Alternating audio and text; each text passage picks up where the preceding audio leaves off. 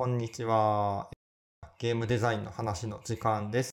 このポッドキャストは、えっ、と、ゲームデザイナーの和健が、えっ、と、ゲストを呼んでゲームデザインの話をして、そこからゲームデザインの勉強をしていこうっていうポッドキャストです。で、今日のゲストはヒロポンさんです。こんにちは。こんにちは、あのヒロポンです。よろしくお願いしよます。ろしくお願いします。えっ、と、ヒロポンさんに出ていただくのは今回で3回目なんですけどあ、えーもうそんなに、はい。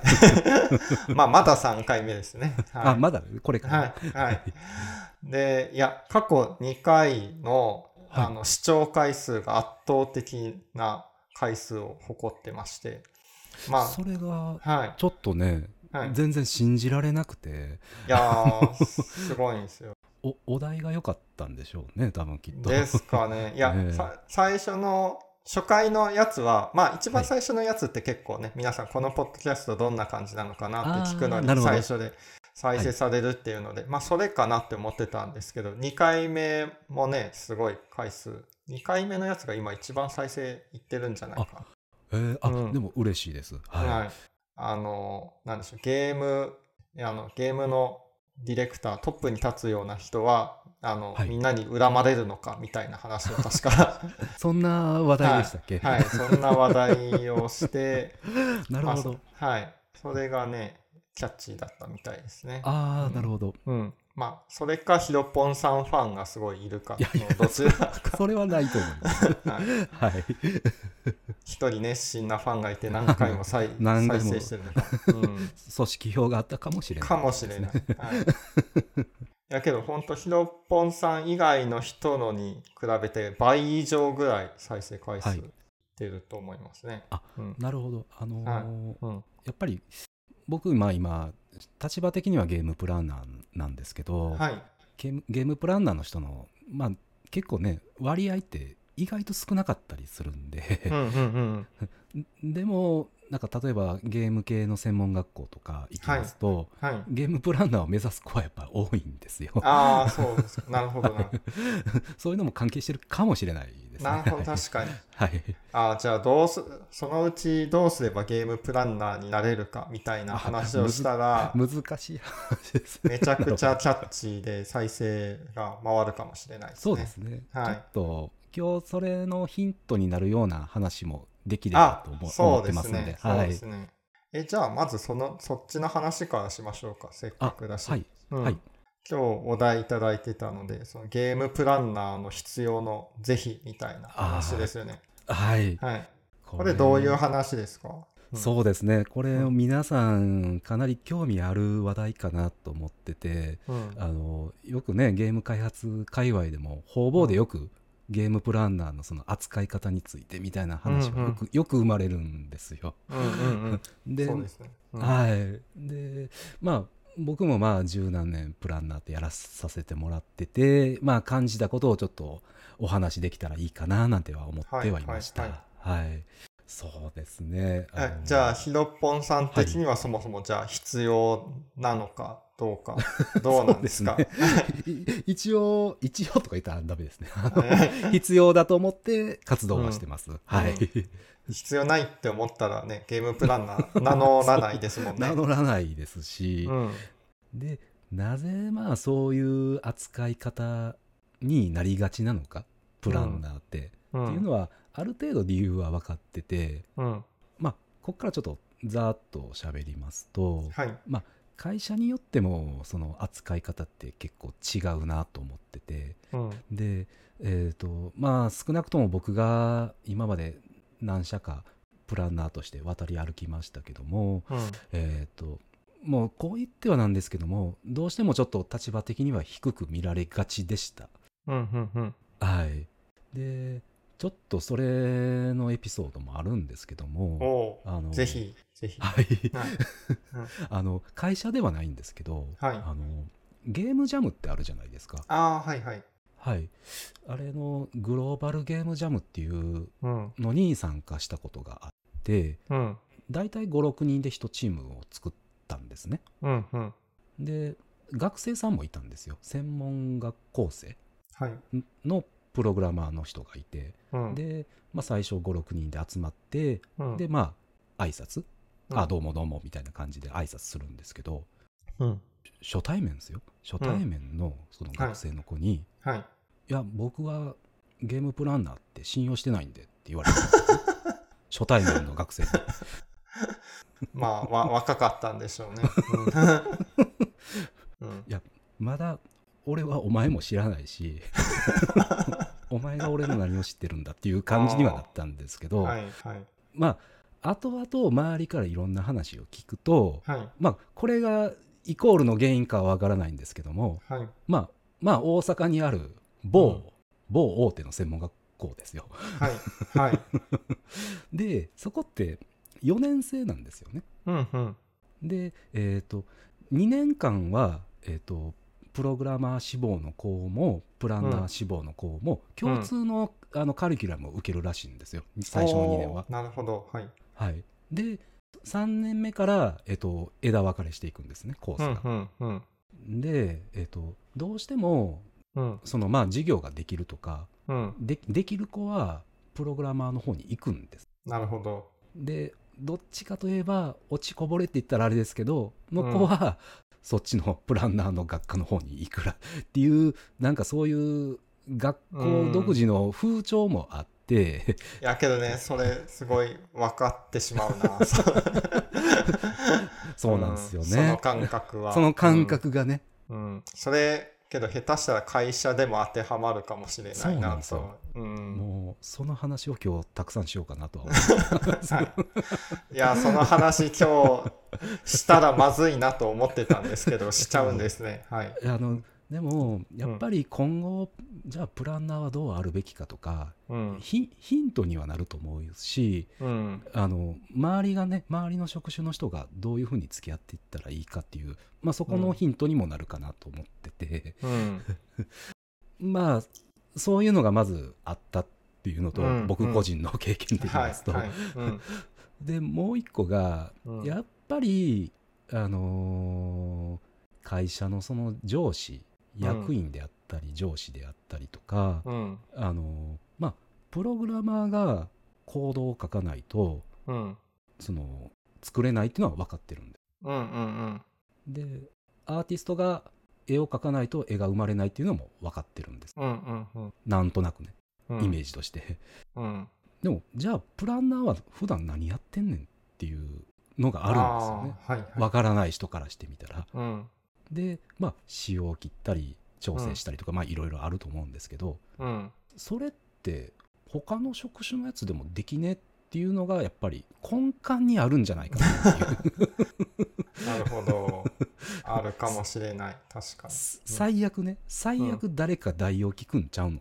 そこって、うんみたいな、意味合いがあるので、うん。えー、とどうしても、まあ、僕がいた時のプランナーの扱いは、うん。雑用を任されることが多かっうん。いや、間違いない。うん。たなのではい。開発に関係のない例えば、予算管理であったりとか、うん。人のスタッフのマネージメントであったりとか、うん。QA の管理とかうん。それこそスケジュールの管理とかうん。本来プロマネと呼ばれてるような人らがやるようなことまで、うんまあやらされてたっていうのが現実でしうた、うんん。いやー、わかりますね。すごいわかる。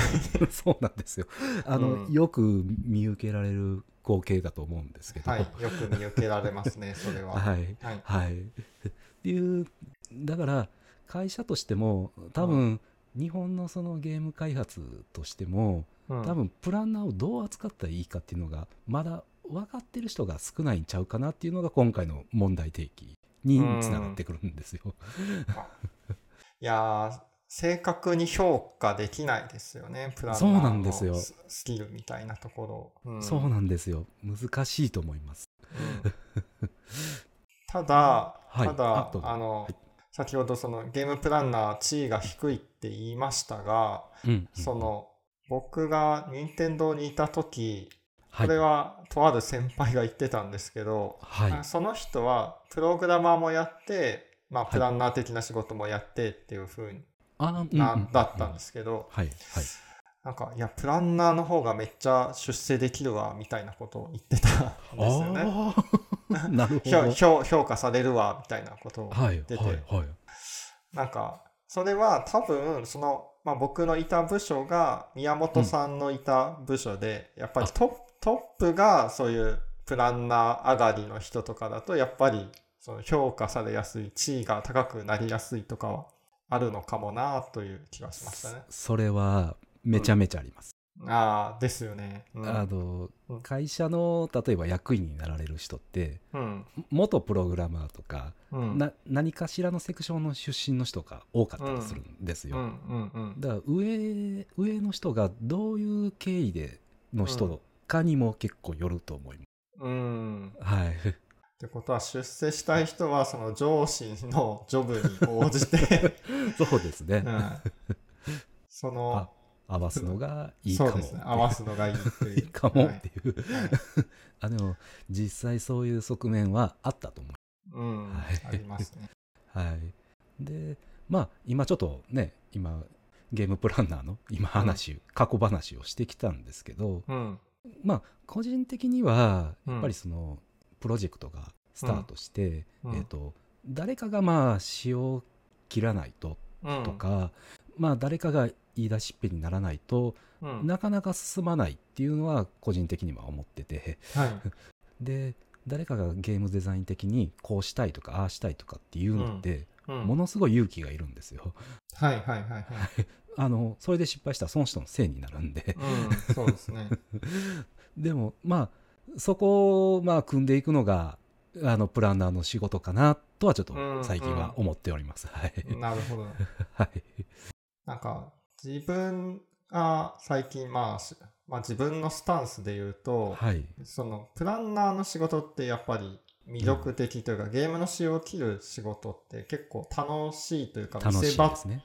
ていうか、見せ場ですね。うん、ゲームゲーム作るところにおいてこの部分俺が作ったって言いやすいうんうん。部分だと思うんで、はい。あのただただ人に言われた仕様を作るのって結構モチベーション上がらないと思うんですよ。まあそうですね、うん、プログラムするにしろデザインするにしろ。そうですねはい。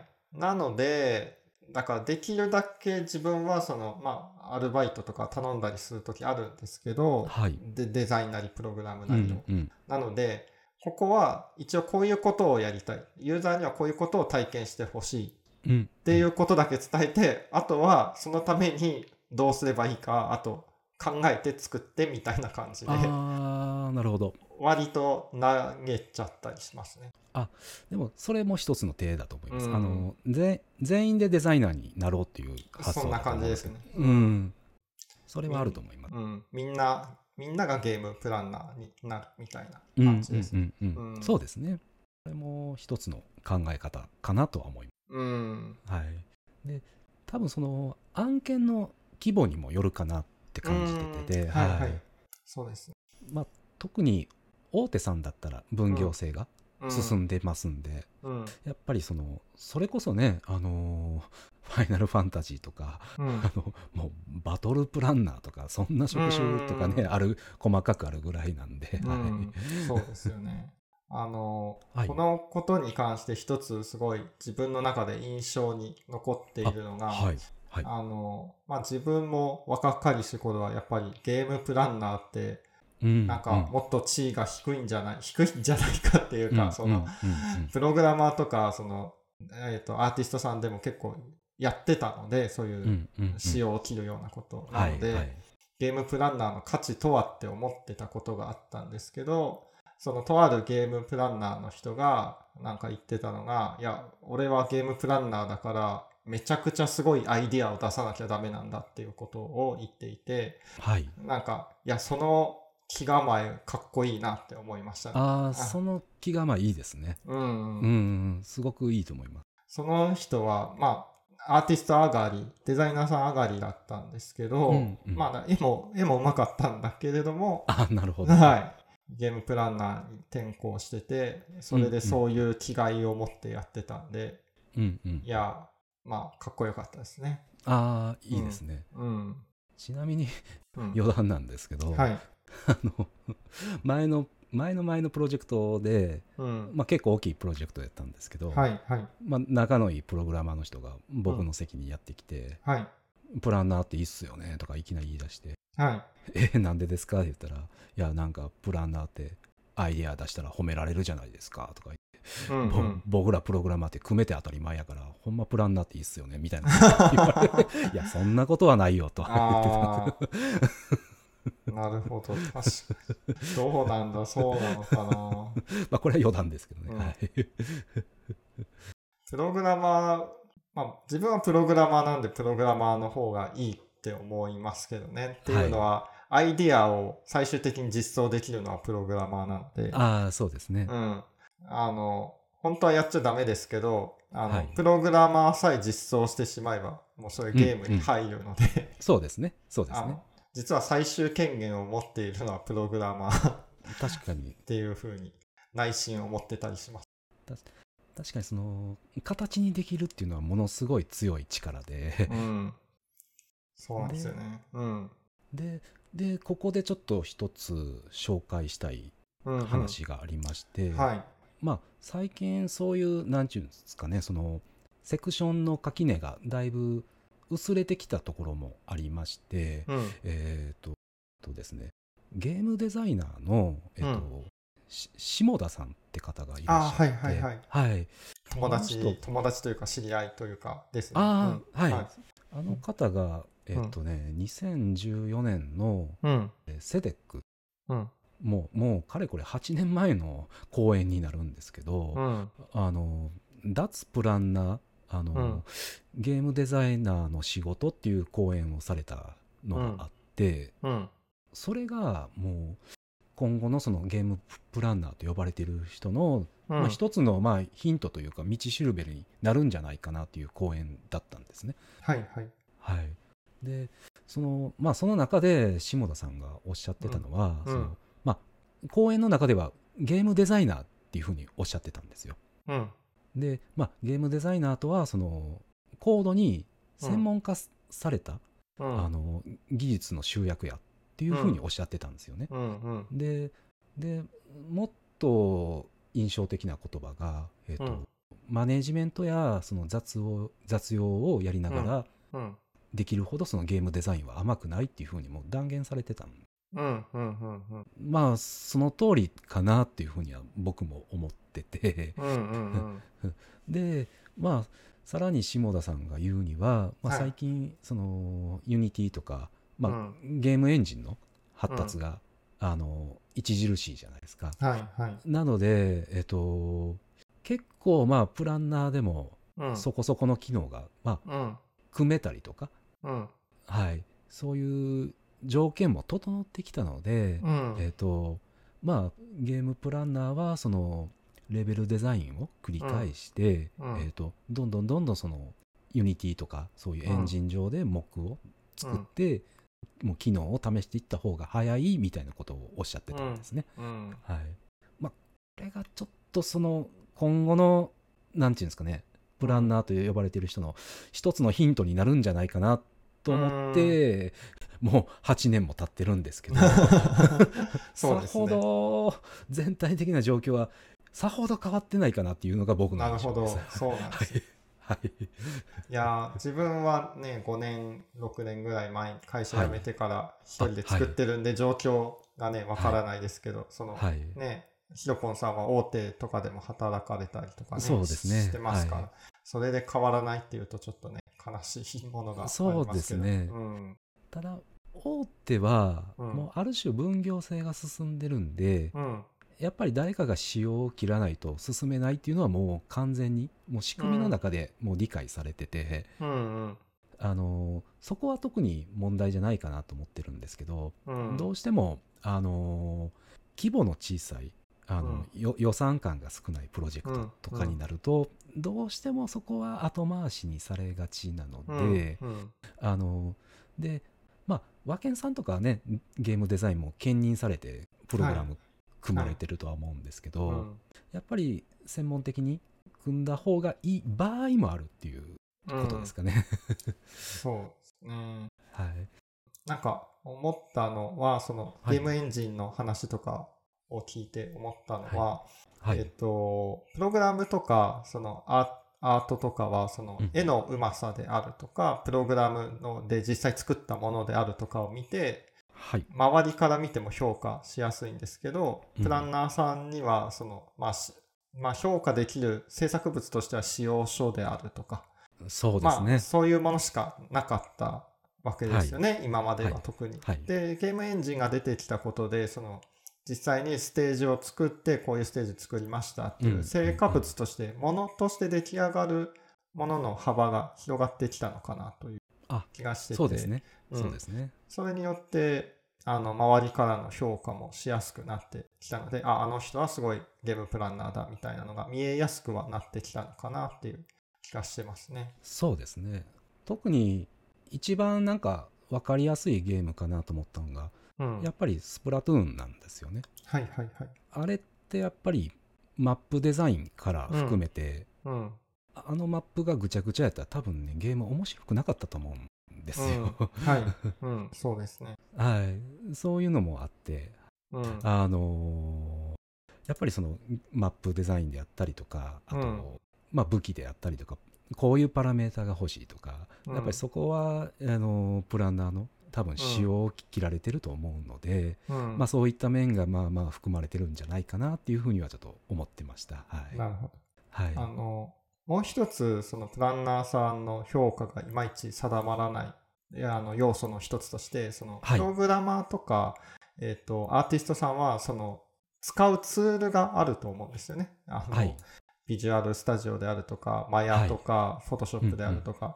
で、プランナーさんで、その、プランナーだからこれが使えないと、みたいな。のがない。強ねいて言うなら、エクセルだとか。そうですね。はい。でで、まあ、そこでゲームエンジンが出てきたことによって、ゲームエンジンをこんだけ使えるみたいなので、また価値がわかる、プランナーの価値というか評価が分かりやすくなってきたかなという気がします。そうですね。うん。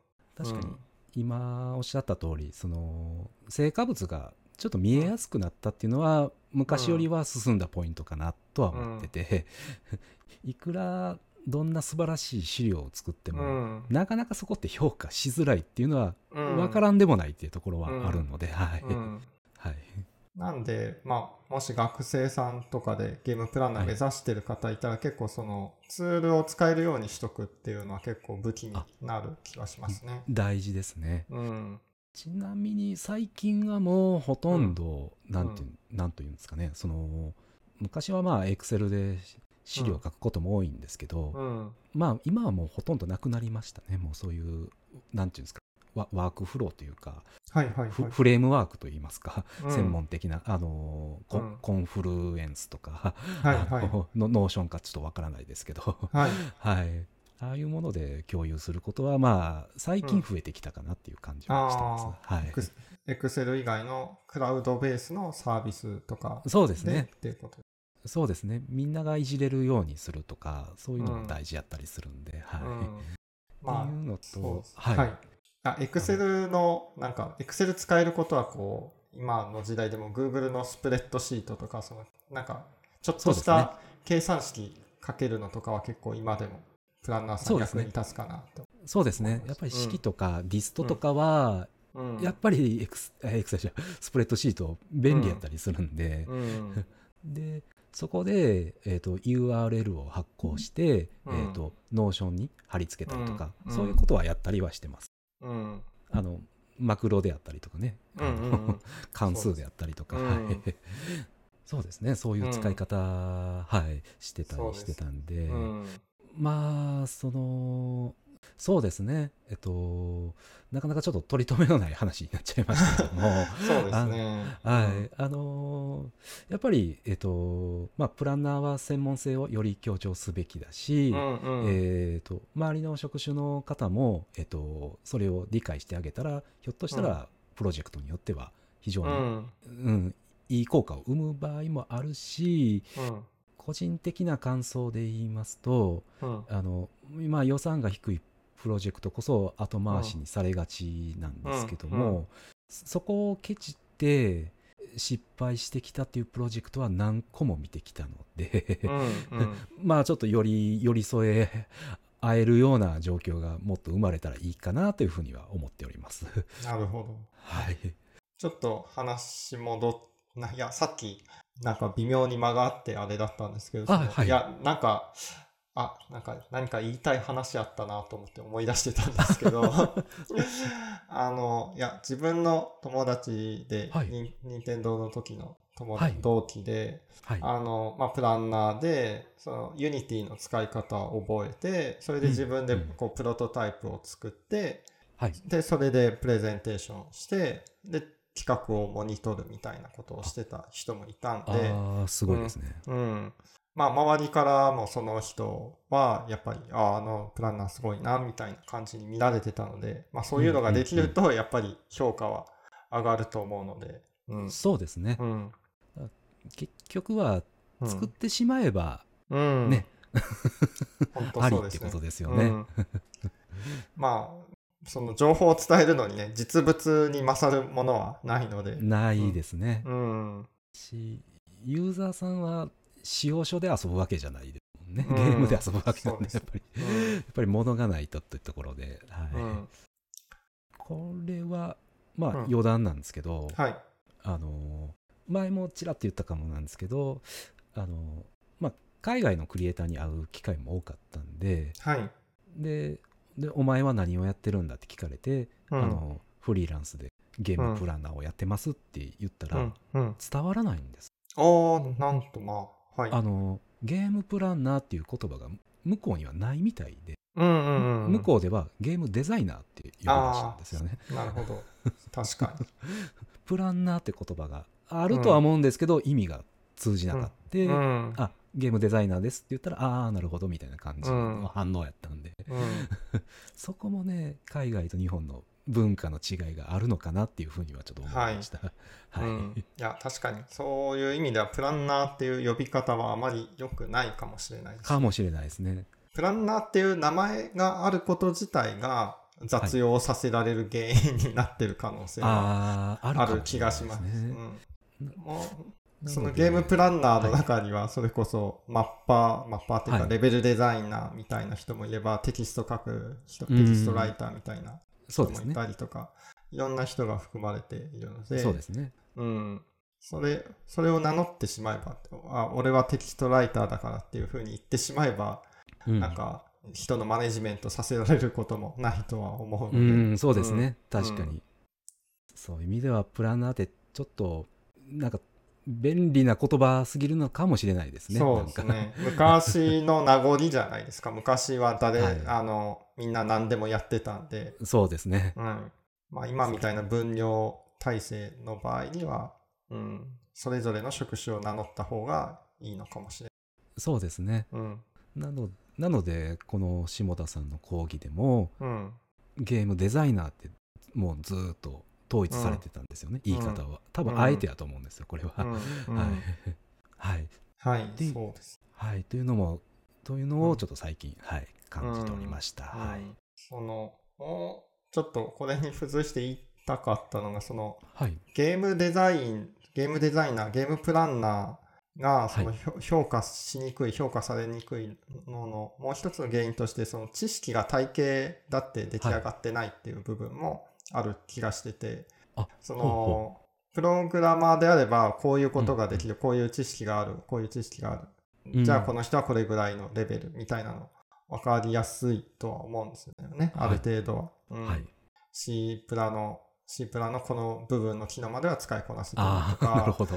うん、なんかそういうのがあると思うんですけど、その、はい。プランナーの場合は、こういうのを理解できてるとか、こういうのが理解できてるとか、なんかそういうのがああんまりないのかなという気がそうですね。うん。そうですね。難しいですね、そこはうん。本当に、うん。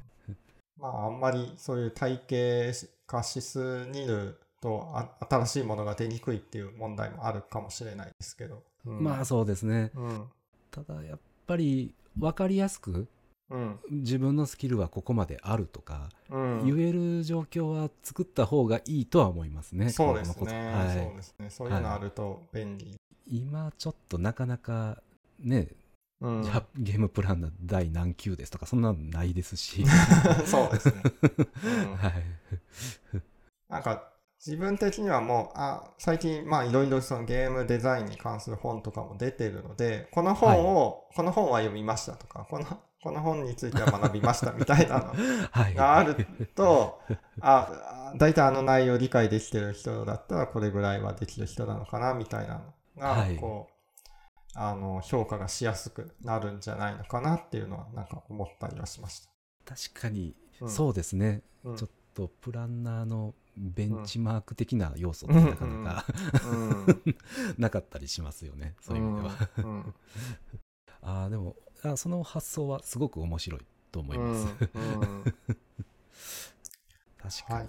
うん。はいまあ、そんなところですかね。はい、もう一個、じゃあ、話そうと思ってた、あの、イージーモードとか、ハードモードとか、ゲームに作るのはどうなのっていう話しましょうか。あうんはい、はい。じゃあこれ、あれですよね。ネット上でちょ、ちょっと前に話題になってたっていう感じのですね話で。うん。どうですかヒロポンさん的には、こういうモードがあること自体。えーっとですねこれちょっと見て思ったんですけど、はい。まああれあれですよねその軽く経緯を説明するとはい。まあよくあるのがその難易度で、うんイージーノーマルハードとかよくうん見かけると思うんですけど、うんそのイージーっていう表記がうん。人をちょっとバカにしてるような人あの風に受け止める人もいたみたいでああ、そうだそうだそうだ。はい。うん。それってどうなのみたいなところからちょっと物議を醸し出したっていう非常に香ばしい話題なんですけど、そうですね。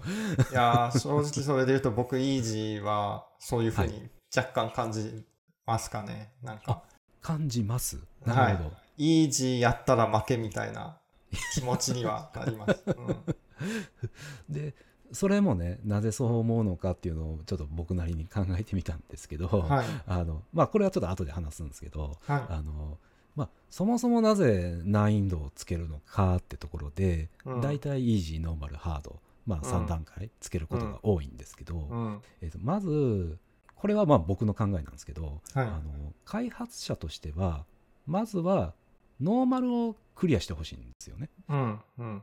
うん。っていうのがそれがベーシックな難易度っていう位置づけでもあるんうん。うん。ででさらにさらに長く遊んでもらいたいという意味で、うんノーマルをクリアしたらじゃあ今度はハードに挑戦してみてねっていう意味で、うんハードをつけてるとか、うんあとノーマルではちょっと歯応えがないっていう人向けにハードをつけてるであったりとかするんですけども、うんえーとまあ、特にあのこのイージーノーマルハードとか昔のアーケードゲームの発想でもあるのかなって気もするんですけどほもアーケードゲームってそのアクションゲームとかが、まあ、非常に多かったのでう。うん。あのアクションってやっぱり人を選ぶじゃないですかうん。得意な人もいれば苦手な人もいると。はでまあ苦手という人のためにそれでもやっぱり遊んでもらいたいという意味合いも含めてイージーを用意したんじゃないかなっていうふうには僕なりには考えてました。い。うん。うん。うん。はい。まあそれって、まあ、せっかく作ったゲームなので一人でも多く遊んでもらいたいっていうあのどちらかといえば開発者の、まあ、優しさとは言わないですけどうんあのまあそのなんていうんですかね気の利かせ方といいますかうん。それでまあ難易度をつけてる意味合いがあるのではい。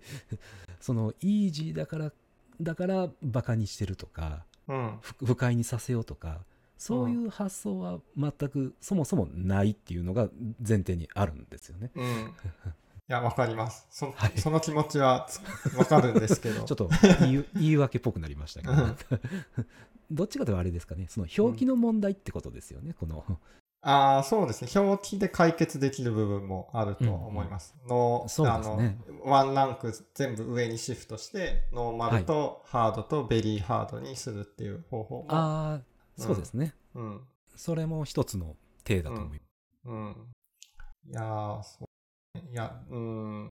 なんで、こう、3段階必要かっていうと、結局、はいその、やっぱりそれぞれの人に適した難易度っていうものがあって、そのゲームって、その、はい。なんでしょう、障害があってそれを超えて、障害があってそれを超えてっていう、うんうん。その、適切なタイミングで超え、その障害を超えれるタイミングが来ないと、はいそ。の人間その楽しみを感じられないので、はい。その、あの、障害超える、障害超えるのカーブを、その、まうん。あ、なんでしょう、フロー体験がこう発生するのかな？脳内にこはいう快楽物質が出て、フロー状態に入ってみたいなのを作っていかなきゃダメだと思うんですけど、やっぱりはい、その、ユーザーによって、その、いちょうどいい、なんでしょう、フローに落ち、いけるその障害の難易度っていうのがあるので、はい。そうなるとやっぱりその難易度を分けざるを得ないってなってくる。ただ、イージーっていう言葉自体が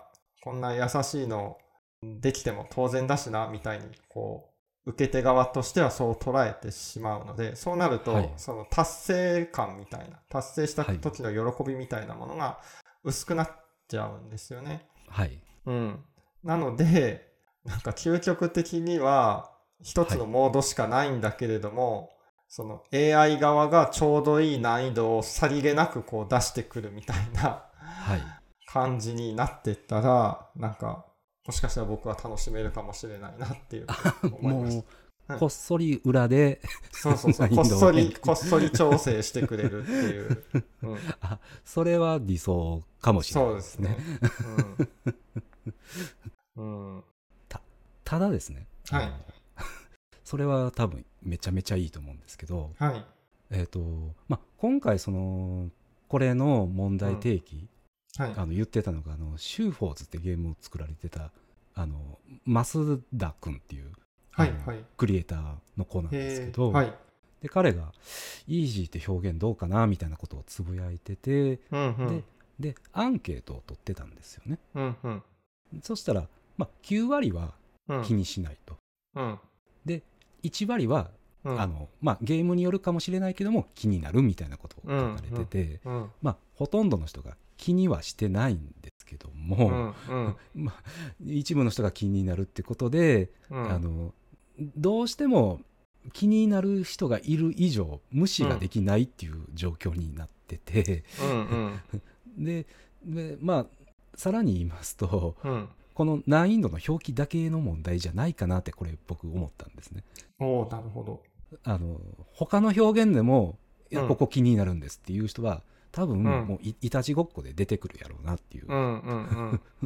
じゃあ、うんあのじゃあ現時点でこれがベストの表現ですっていうことは、うん。まず無理だよねっていうのが一つの僕の回答やったんですね。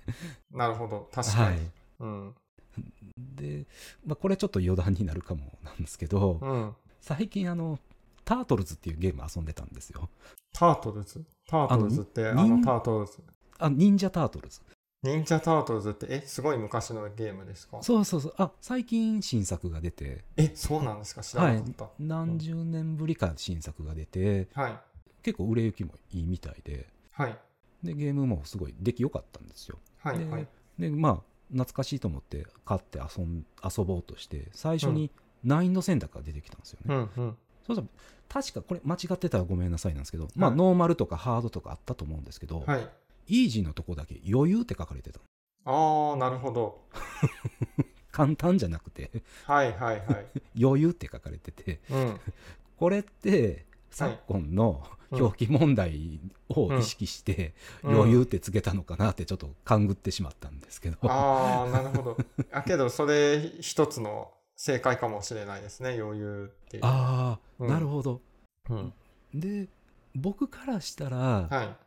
余裕って書かれた方がうん。ちょちょっとイラつくかなと思うああ、そうなんですか。なんと。そう。余裕ってなんだよあだしあ。はい。あと面白かったのがはい。えっ、とまあその表記問題の記事にも書かれてたんですけどはい。「えー星のカービィ」のディスカバリーうんうん。あれがえっ、とえっ、とね確かワイルドモードうん、うん。と春風モードってあったんです。なるほど。春風ってなんだよみたいなとこはあったんですけど、うん、逆に気になりすぎちゃう。それワイルドはなんとなくわかると。うん、春春風。風か。春風。かなんか独特の世界観ですそうねですね。多分、はいイージーの表記問題を多分絶対意識してるなっていう気はしました。うん、そうですね。いや、面白い。春風モードか。う んその春風ってローカライズどうするのかなとかちょっと考えたりとかああ、確かに。ニュアンス違いそう。そうそうで英語で直訳しても、うん、その春風って要は四季じゃないですかそうですね。海外によっては四季がないところもあるわけじゃないですかそうですね。そしたらその場合どうするのとかもうもういろんな問題が出てくるああ。いやー、翻訳家の腕が鳴るところですね、それは。まあそよ風とかなんかそういうね、そういう意味合いなのかなとは思ったんですけど、うん。ななのであのまあ問題はもうここだけじゃないなと思っててあらゆる表現を気にされるパターンが今後も絶対出てきますんで、うん。まあ、そうなった時に我々はどうするのかっていうところを考えた方がいいのかなっていうふうには思いました。そうです。はい、いやー、まあ、自分の場合は、3つもモードを用意しとしできる余裕がないので、1つ その、そのおかげでそこの問題に悩まずに済んでいるという。他で噛みつかれるかもしれないですからね。そうですね。もう、もう噛みつかれるのはしょうがないという。しょう ん。そうそうなんですよ。うん。なのなので僕が一つ出したまあ、うんもう結論は、はい。まあ、完全解決ではないですけどもはい。ちゃんと言葉の意味合いをしっかり調べて、うん。もう堂々と名称をつけていくしかないかなっていうふうには思いました。うん。はい、まあ、なかなか全員にマッチするっていうのは難しい。難しいですね。うん。まあ、まあ僕もイージー嫌とは言ったものの、はい。めちゃくちゃ嫌かって言われたら別に 対して、うん。そんな気に、開発者の人に対してはそんな気にしなくてもいいよっていう気持ちではあります。春風じゃなくていいよっていう。イージーで全然いいですよ。気使わなくても。でいいよって、うん。っていう気持ちではある。うん。だから、その、イージーって名乗って、うん。そのイージーすらクリアできなかった俺は何なんやっていうことらしいんですよね。まあ確かに、確かにそれあるんだよな。おい、バカにしてんのかっていうふうにうん。なるんですけども、うん。ああ、わかる。それはわかる。それもいや、うん、はい、あ、どうぞどうぞ。あそれも考え方かなと思ってて、うん。昔本でうん。なんか猿でもわかるシリーズってあったじゃないですか。はいはい。じゃあ猿でもわからわかるシリーズを読んでわからなかった自分は何なんだって猿以下かバカにしてんのかってあーはい。なっちゃうので。なりますね。いや、あそれ、それもやっぱり問題だったんじゃないんですかね。まあそうですね、うん。今思えば。今思えば。うん。いや、Into the Breach っていうゲームがすごい難しくて、うんはい。ノーマルモードで全然ダメで、あはい、イイージーにしてやっとだいぶ遊べる、楽しめるようになったっていう感じだったんですけど、はいはいいや、けどこれイージーなんだよなって思うとちょっと 自分の能力が低いのかなとか、低いのかなっていう。うん、いや、シミュレーションゲーム得意なつもりだったんだけどなって。ああなるほど、うん、うん。イージーでやっとかって思うと、うん。ちょっと悲しい気持ちになりました。そうですねうん。ただそのうん表記の仕方はちょっとさておきうん。なんですけど、うん例えば、うんハードモードをクリアしないと真のエンディングが見れないとか、うんそのコンテンツの内容に差異が生まれるとよりそれが加速しちゃうのかなって気ああ、がそれしまはしたはい本当思いますね。はいそれはやめてほしい。そそうですね、うん。うん。じゃあイージーをクリアクリアした自分は報われないんですかっていう形になるんで、うんわかります。で開発者からしたら 全然そんなつもりはないんでしょうけどうん。イージーで慣れたら次はノーマルに挑戦してねっていううん。結びつけができたらまだいいんでしょうけどねこう、うん。いやー、まあ、そうなんですよ、はいそんな、そんなところですかね。そうですねでいや、今思ったのは、はいいや、イントゥ・ザ・ブリーチのイージーが春風モードっていう名前だったら よ余計腹立つかもしいれやない 余計なんか腹立つかもしれない。はそうですね春風に負けたみたいな、いうん、確かに。うん。やこれは難しいのでうん、今後もちょっと似たような話題があったらちょっとまた喋りたいそうですね、そうですね。もっと、もっといい、なんか名前を考え出すゲームがね、出てくるかもしれない。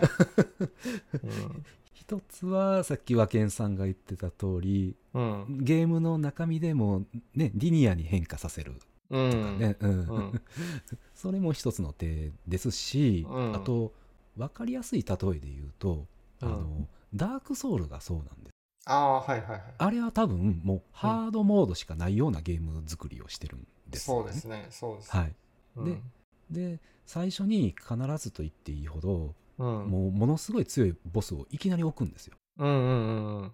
で、まあ、これでやられてもう投げ出すようやったらもうやめてねっていうメッセージやと僕は思ってるんですなるほど。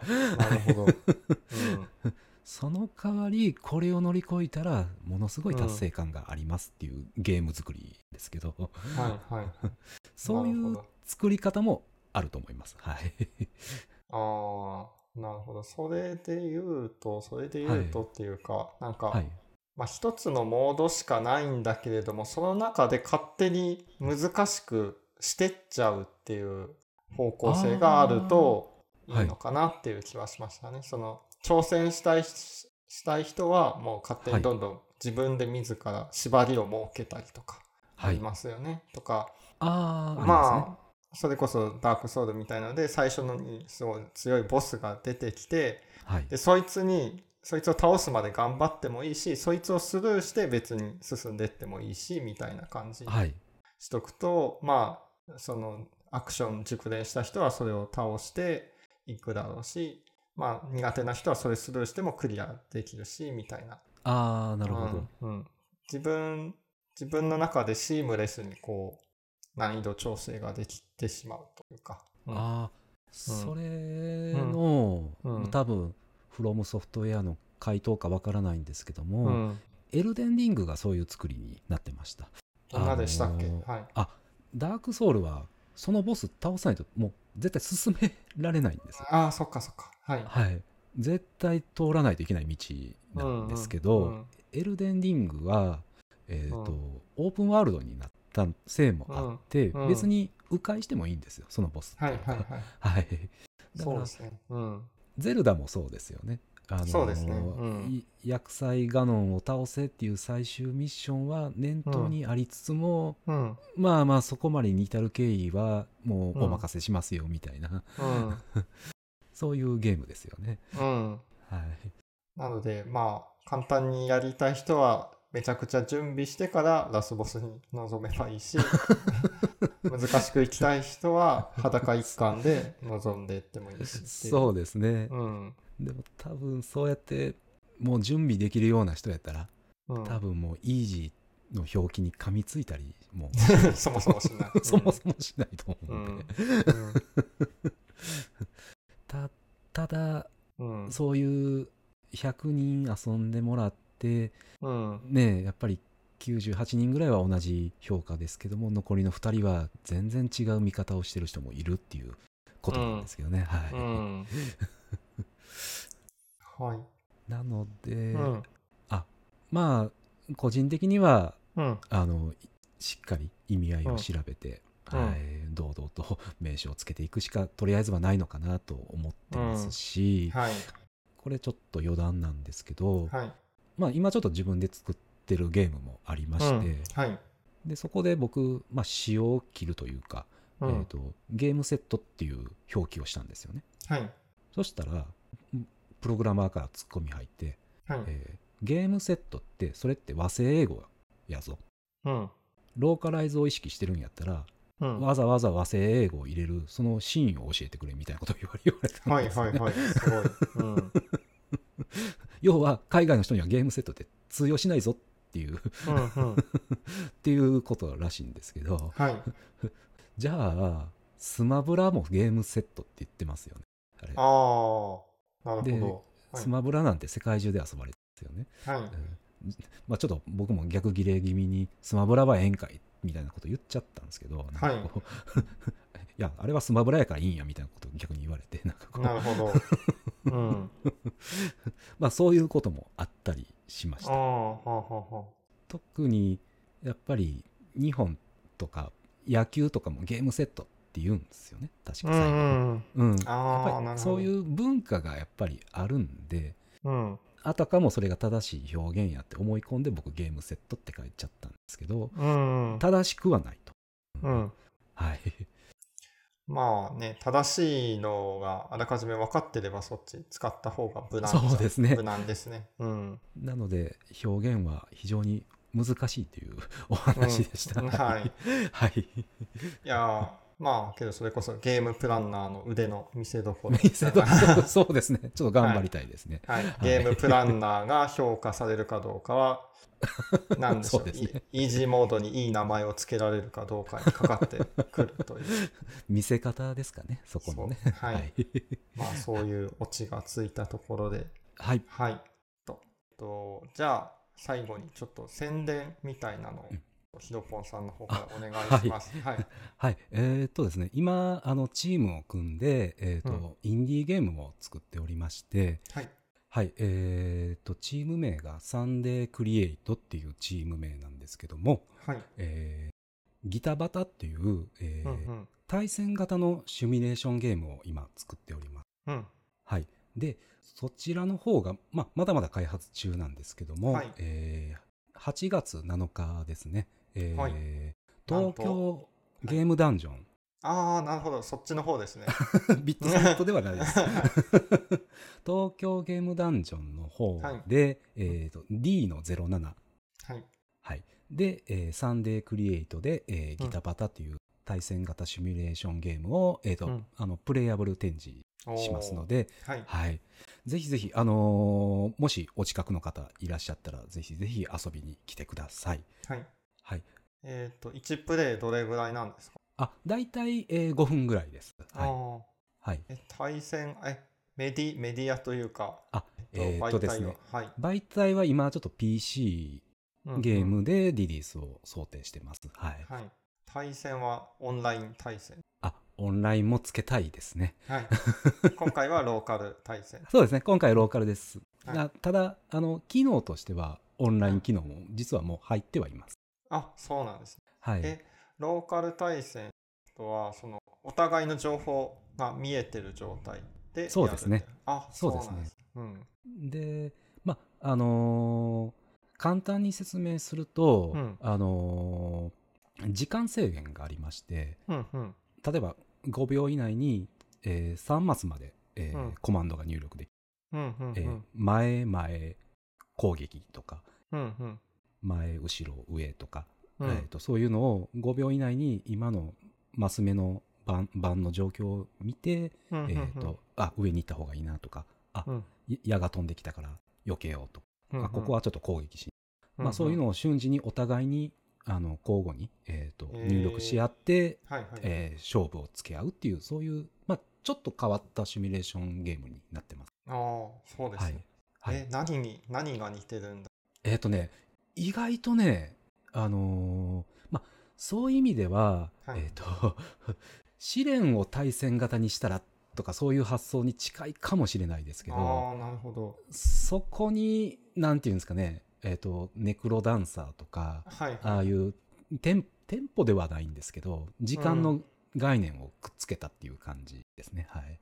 けど、そのリアルタイムでシミュレーション対はい戦、R、RTS だ、エイジ・オブ・エンパイアとか、はい。なんか実はそういうのの方が近かったりするのかなと。マあスマス目はないです。か、そうですね。マス目はないですけど、はい。うん。うんまそこに、まあ、あの固定のマス目の盤上があって、うん。まあ、交互に。交互ではないんですけど、うん。えっ、とあの行動値が速いやつからまあ動いていくみたいな感じうんうんうんにしてます。はい、そういうゲームをちょっと作っておりますので、ぜひぜひ、あのツイッターの方もサンデークリエイトのツイッターもございますので、はい。ぜひフォローいただけたらと思います。はい。サンデークリエイトで検索したら出てくる感じですかね。そうですね。サンデークリエイトと、えっ、と、ギタバタでセットで検索してもらった方がいいかもしれないです。はい。はい。かります。はい。じゃあ、ぜひ。あれ？場所はどこでしたっけ？あ、えっ、とですね、東京ゲームダンジョンなんで、はい。ちょっとお待ちくださいね。えー場所ね、えっ、と、東京なのは間違いないんですけど、そうですね。はい。浜松町だったかな、確か浜松町。はいはい。はい。そういう場所があるんです。はい。うん。あ、ちょっと間違ってたら、あれで。はい えーとですね、あ、浜松町で、えー東京都立、えー産業貿易センターという、そういう、産業貿易。はい、はい。そういうまあ、建物がありますんで、ぜひはいね、あの、ビットサミットはね、京都なんでちょっと遠いけれども、そうですね。うん、浜松町なら近いっていう方はぜあひ、の、みな、港区です。はい。港区、はいい。いとこですね。いいとこですね。はい。み港区女子がいっぱいいる。港区だし、今、まあ、ゲームも遊んでほしいですね。はい。いや、会場行ったら港区女子にね、いっぱい会えるかもしれない。そうですね。はちなみに、い。はい。えっ、と、和健さんははい。どうされるんですか？ビットサミットは。いや、僕は多分何も、どちらも行かずに、あ、今年は特にはい、今年は特に出さず、なるほど。はい。あの、プライベートで遊んでると思います。わかりました。はい。またちょっとね、はいなんか機会があれば展示会とかで会いたいですね、また。はいプライベートで高知県に多分あ、そうなんですか。そ んはいそんな具体的な。はあ、いいですね、高知県。い。はい。はい、あの、ぜひぜひ、えっと、はいサンデークリエイトギターバタよろしくお願いいたします。はいはい。じゃあ今日はここまででありがとうございました。はい、ありがとうございました。